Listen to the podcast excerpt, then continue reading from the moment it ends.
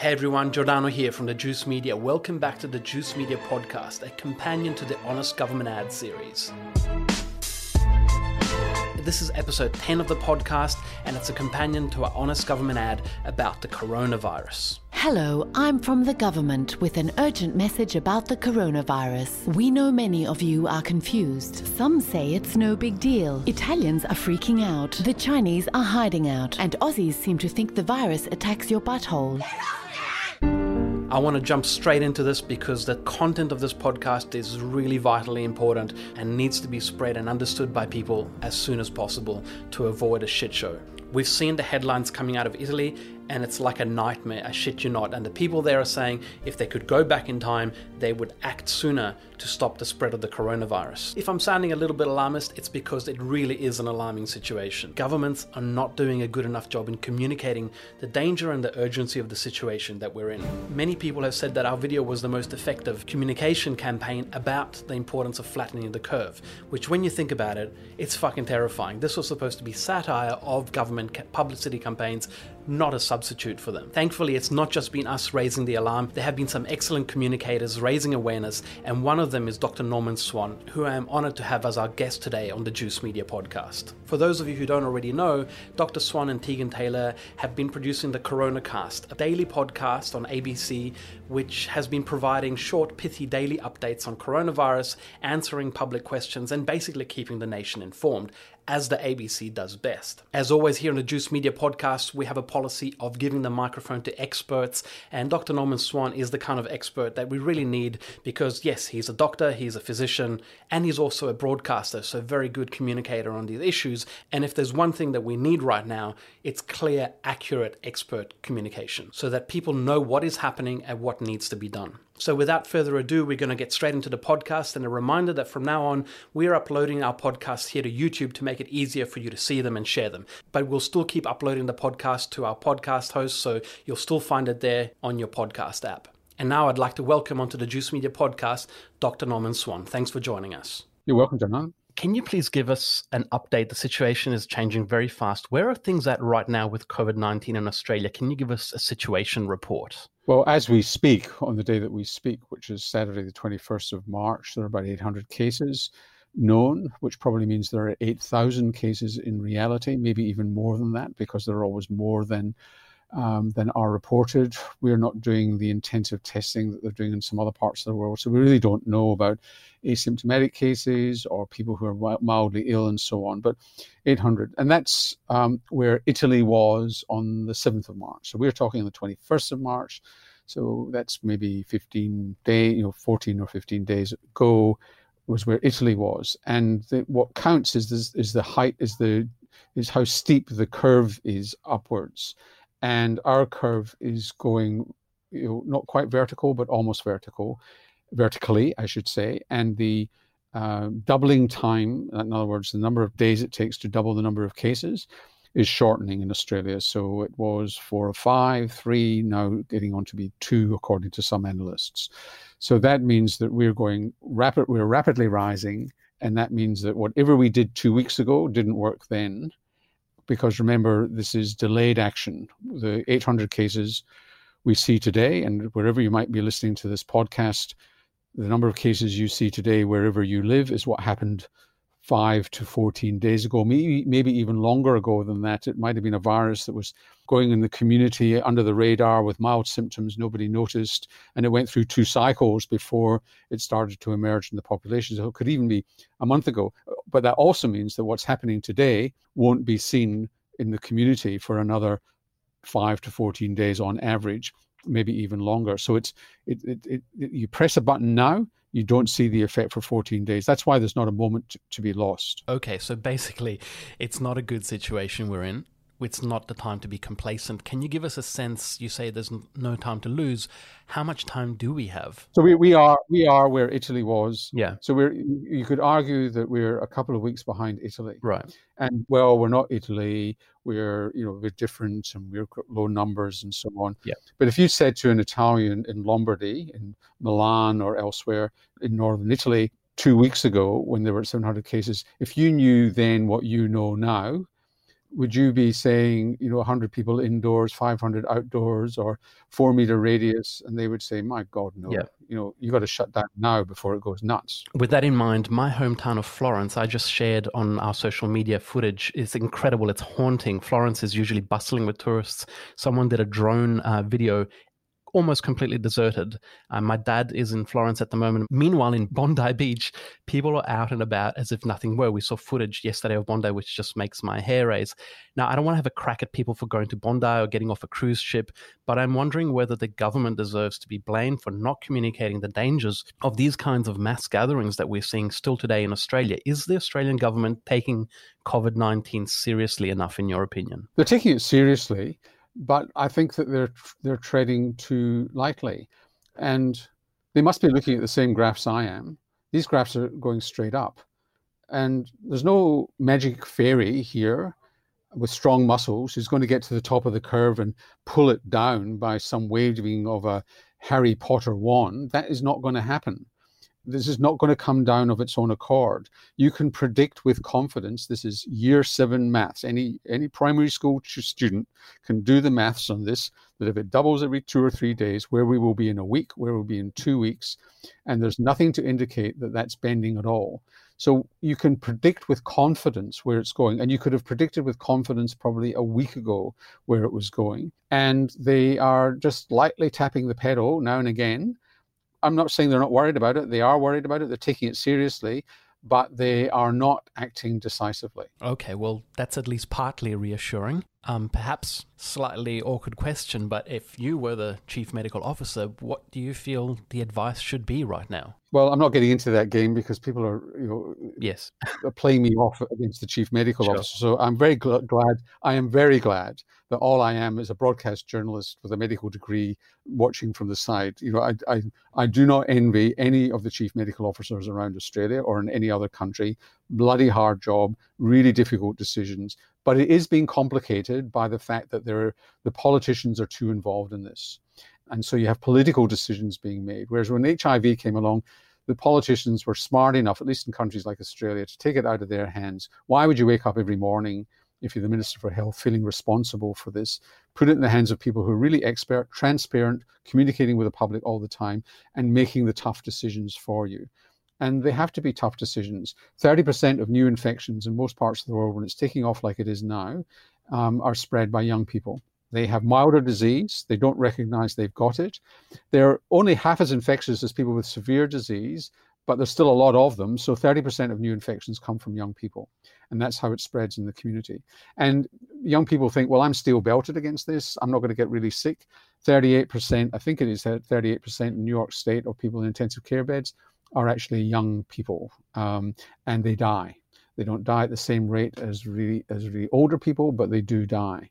And th- so this is not an exclusive problem of people in aged care homes. This affects the whole community, and in particular also in young babies too. So we've got to protect. And the other reason we're doing this is to protect doctors and nurses. They're the ones who are dealing with this at the front end.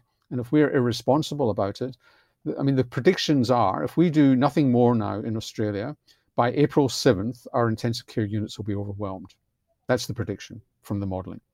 I was just going to ask you that when you said it's very predictable where this is going to go. Um, so April seventh, I I want to repeat that. I think it's really important for people to understand that our healthcare services are going to be overwhelmed. That means you don't have to get sick with coronavirus to be in trouble. You could be ill and need hospital treatment of any kind, and you might not be able to get that treatment. No question. That's what's happening. It's happening very, very quickly in the United States, in, in the in the coastal states in the United States. It's happening in Italy. It happened in China and um, this is this is serious stuff.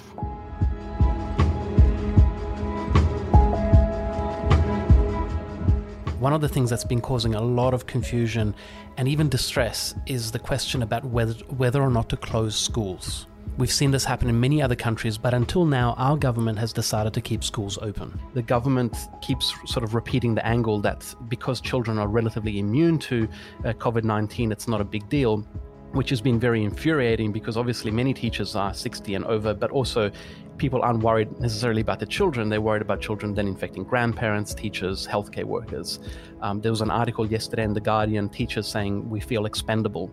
Um, what, what is your take on this? There's been a bit of confusion. Um, has your message been consistent around this, and what is your your take on the schools situation?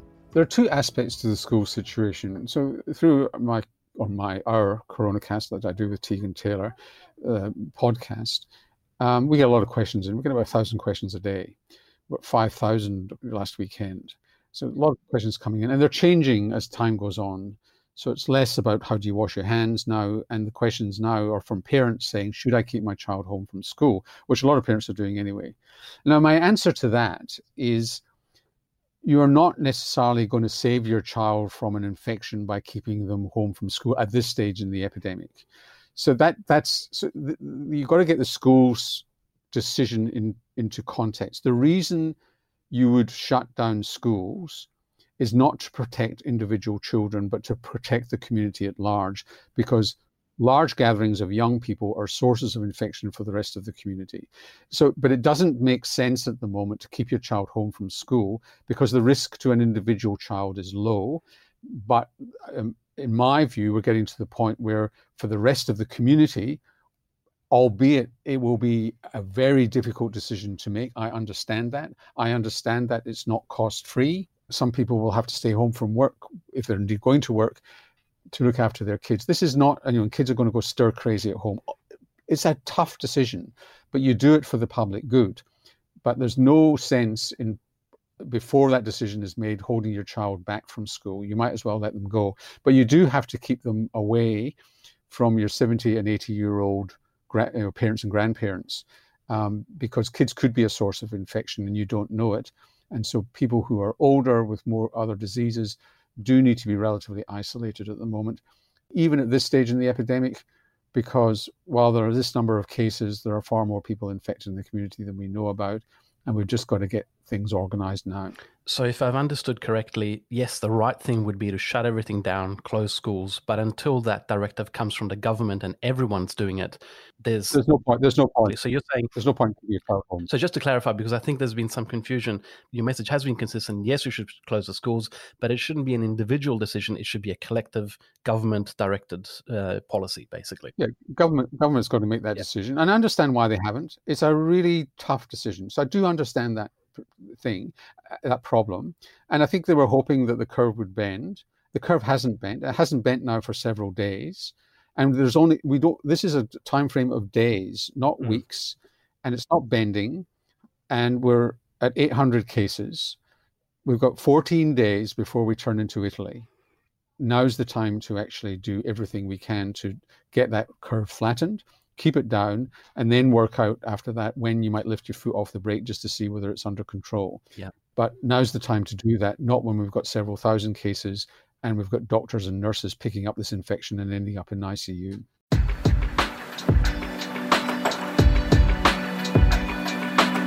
I just want to turn from this really disturbing, frightening uh, things that we're talking about to some po- a positive angle potentially and solutions that are on the horizon. There's been some talk of what can we do if we take a society level action? For example, can we have makeshift hospitals that can be quickly set up? Can we have faster testing? I heard South Korea has gone from a 50, uh, has a 15 minute test now. Is there an antibody test on the horizon so that at least we know people who have immunity and they can be placed, you know, um, on the front line? The chloroquine treatment, not a cure but a treatment that's been talked about. Are any of these things um, giving you cause for hope? Um, well, let's separate them out. I think te- test technology will change. We have to test more in Australia. I'm, I, some experts would agree with me, some experts wouldn't. But if you look overseas where they've actually had more success in controlling it, they just test much more than we do. And they contact trace much more aggressively than we do because they're willing to infringe on human rights, you know, personal rights, and, uh, and so on. So it's, again, not straightforward. But, you know, it plays some places have closed schools, some places haven't. Singapore hasn't, and Singapore is now seeing its number of cases rising quite rapidly. Testing could get faster. Yeah, everybody's looking for a reliable blood test so that you can actually check whether you've had an infection in the past. Well, it doesn't tell you whether you've got whether you're infectious, but it tells you whether you've actually got one now or you've had one in the past, had an infection in the past. So you can find the immune population as well. So and that gives you a much more accurate sense of things. So blood tests will be on its way. I'm not sure when. There are lots of things being said on the internet about various treatments and what's worked and what hasn't worked in China. The evidence is poor. The evidence is poor for chloroquine, the anti-malarial. Um, it's not guaranteed that that works. I've got a story on it on Monday night's health report. You just got to do proper randomized trials. This was exactly what happened during the early days of HIV/AIDS new treatments were coming out all over the place without being properly tested. And then when the dust settled out of all these hundreds of things, which some of which sounded sensible, some of which sounded mad, only one treatment emerged at that point, which was AZT. Um, and that's likely what's going to happen here is that there'll be just lots of noise and smoke and mirrors and um, lousy studies that people extrapolate that haven't been properly controlled and you know, some of these drugs are not harmless. They've got side effects, and some of them cost a lot of money. Not chloroquine. You just got to be really careful and just wait until the evidence comes out. So um, obviously th- there are some things on the horizon, but um, obviously the playing playing for time game is is dangerous. So returning a little bit to the you know the strategy that you're advocating, which is a total lockdown. I mean, do you feel that that is inevitable for Australia? Oh, I'm not sorry. I'm not not not a total lockdown the way they've done in New York State. I don't think we need that at the moment, but I think that it's it's about people not mixing with other people um, unless they have to. You know, you can be allowed to go to the shops, but essentially you're at home most of the time. Um, you try and exercise at home. You don't mix with your neighbors. It's not a total lockdown where people, you know, like in China where people got to deliver food, but much more aggressive and assertive than it is now. People don't realize what's going on here. I mean, what's going on is a major change to the way we live that we haven't seen for a century. And it's because we've got no treatment and no vaccine. And so it's isolate a uh, quarantine, isolation if you've got the infection. That's the way we control it. And, and spatial distancing is the main thing. To do it properly is major. Okay, thanks for thanks for clarifying that point. So um, that's actually encouraging in the sense that it, we're not looking at such severe restrictions as we're seeing in other places yet, and potentially. Um, well, we're, we're, we're, yeah, we're, we're not welding the doors to your apartment. okay, good. Um, so you can't get out. But we, but for example, if you in in some parts of the world where they've been quite successful, they make sure you put on your location um, identifier on your phone and if you're on quarantine and you move out of your house, you'll get pinged. Right. You know, and they're using CCTV cameras to pick up contacts. Yeah. There's all sorts of things that are happening that we probably would have balked at six weeks ago, but maybe we won't balk at it now. Just protect the common good. And I think that takes us into. Um, I, I want to kind of shift into the the bigger picture. I always like to try and end these all of these podcasts on a bigger picture. You mentioned in one of your podcasts that um, this will be remembered as the year of the plague. We will never forget this year. It is going to be, it is going to leave a permanent mark on our um, collective conscious and change the way that we live. Essentially, can you reflect a little bit more on that? Um, perhaps uh, you know, feel free to get philosophical if you want, but in terms of how will this change the cultural mood of Australia, potentially even our society? Well, I think that we'll find, I think some wonderful things will happen, and they already are.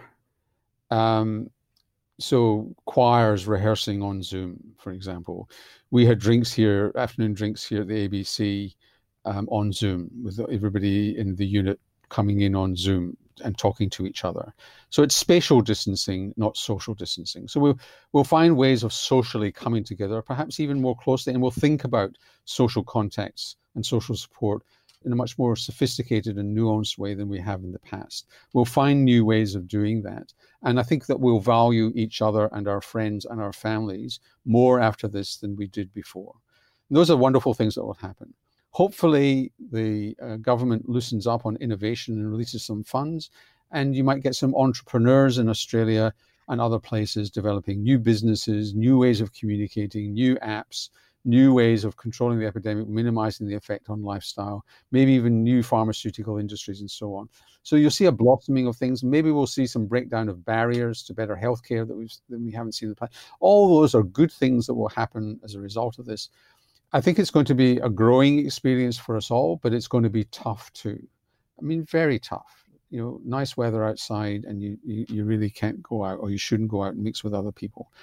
If you're a grandparent, you're not going to be seeing your grandchildren directly. It's as if you're living overseas and you're going to be doing FaceTime with your grandchildren as if they're living in London, um, but they're just around the corner. Those sorts of things. And that's going to be so upsetting and so difficult for many grandparents.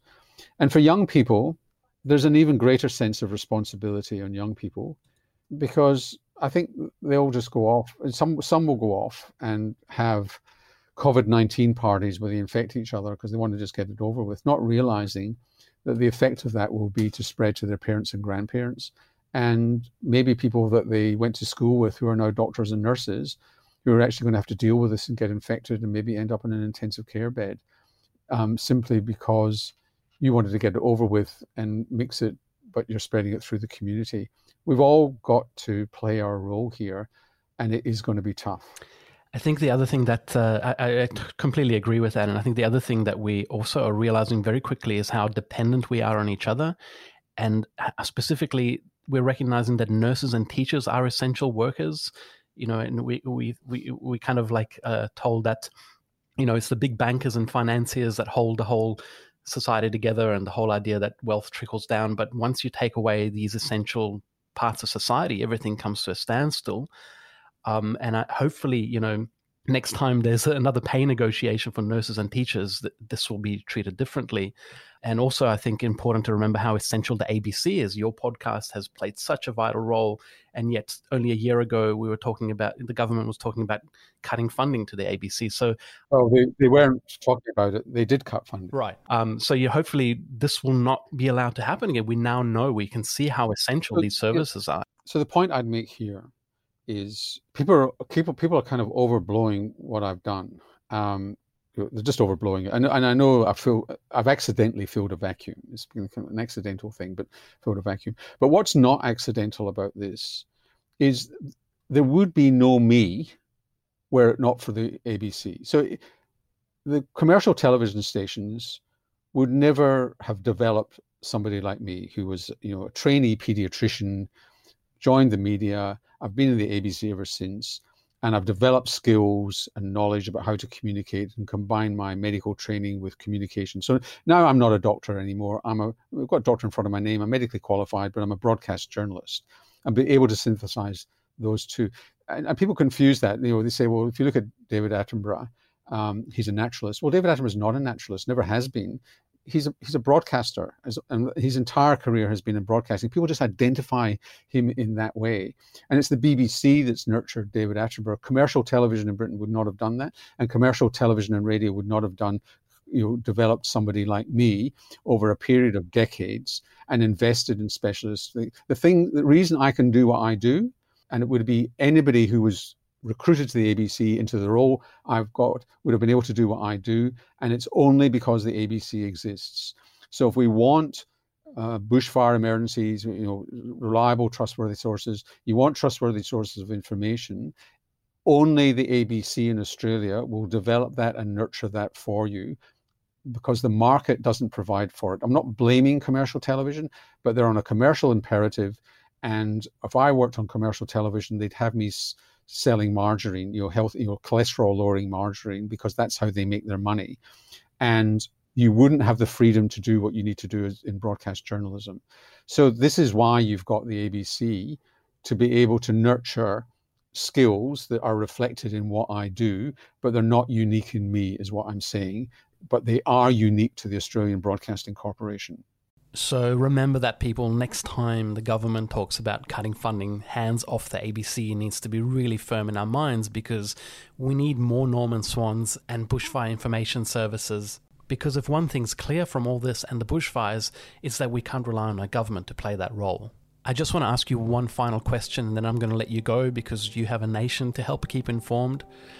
The climate emergency here at the Juice Media, really, it's the story, it's the narrative for us that really glues everything together. All roads lead back to the climate emergency, and so does this one. And I was hoping to end by reflecting a little bit on the parallels between this crisis that we're seeing with COVID 19 and the broader crisis that we face with the climate emergency. The parallels in how we respond to these two crises is very revealing and in some ways very similar. The response to COVID 19 is like a fast forward, high speed version of our response to the climate emergency. The first similarity is that it's a threat we've been warned about for ages, but we haven't prepared for. In both cases, scientists and experts are not heard. The second is that when the symptoms finally manifest themselves, our leaders respond with dumbfuckery, and nowhere has this been clearer than the US, where there's been massive denial and dismissal, which has wasted precious time. And the third parallel is that once our governments finally admit that there is a serious problem, by then it's too late to craft gradual, incremental, and manageable changes, and the measures that we have to take have to be vastly more difficult, costly, and hurtful to our society than they would have been if we had acted earlier the solutions are also very similar. The things that what needs to be done to solve the COVID crisis is the world coming together. If if everyone on the planet could theoretically self-isolate for 3 to 6 weeks, COVID-19 would be gone from the planet. But that requires a level of coordination, global coordination which just seems impossible. Which brings me to my very vague, rambly, open-ended question about can the COVID 19 situation be a teachable moment for humanity so that we can learn to come together as a species so that we can really tackle some of the greatest problems that we face, such as the climate emergency? The way I uh, think about this is that in Australia, if you go back a year, you had climate change scientists and bushfire experts saying to the government and others there's going to be a bad bushfire season in late 2000 in the summer in the, in the australian summer of 2019 2020 they predicted it with confidence. They then tried to convince people of it. They wouldn't be convinced of it. They didn't take action. And it happened. And um, i find myself a very similar situation to them. If you'd asked any of them they would have said please let me be wrong and I say that too. I, you know, the best, the worst thing that can happen to me is that in six weeks' time, the shock jocks who've been saying this is not a problem say, "What an idiot that guy at the ABC was, Norman Swan. You know, he predicted this. He's a Jeremiah, and nothing's happened." That would be the best result of all because it would mean that the prevention has worked. Because when prevention works, you don't see a crisis, and the, so it's the absence of a crisis. And so it is like climate change, where we've seen that in the last 12 months. You don't have to project forward with climate change. You just go back a year, confidently predicted from the mathematical models that we were going to have a bad bushfire season. Sure enough, it happened. And where we're sitting now, it's not magic. It's sitting there. It's year seven maths. It's just going to keep on going. And, um, and you just set that as an exercise for a primary school child in maths and they'll work it out for you in, in two weeks' time how many cases there'll be in Australia, unless that curve gets bent down. And we know what to do, and we're not doing enough of it yet. Thank you for leaving us with that. I'm not going to take up more of your time because I know you have a lot to do. Thank you so much for coming on the Juice Media podcast, uh, Dr. Norman Swan. Thanks for having me.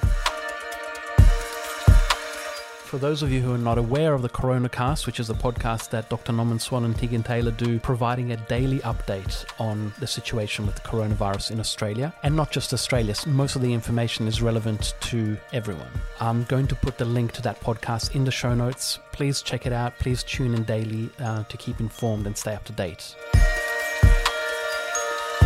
I'm going to wrap this up now just so we can get this podcast out as soon as possible because the information is really time sensitive. You've been listening to Giordano on the Juice Media podcast. If you appreciated the podcast, if you enjoy what we do, please spread the word, share the podcast with your friends and families and pets so that more people know about it. Spread the podcast, not the virus. I'll catch you soon for our next Honest Government ad, which will be out soon. Until then, please take care. And if you're like us and in self isolation indoors, thank you for doing your part to flatten the curve and protect our health carers and hospitals, our elderly and the most vulnerable in our society. Take care good luck, and please keep in touch. Remember, physical spatial distancing, not social distancing. We can get through this.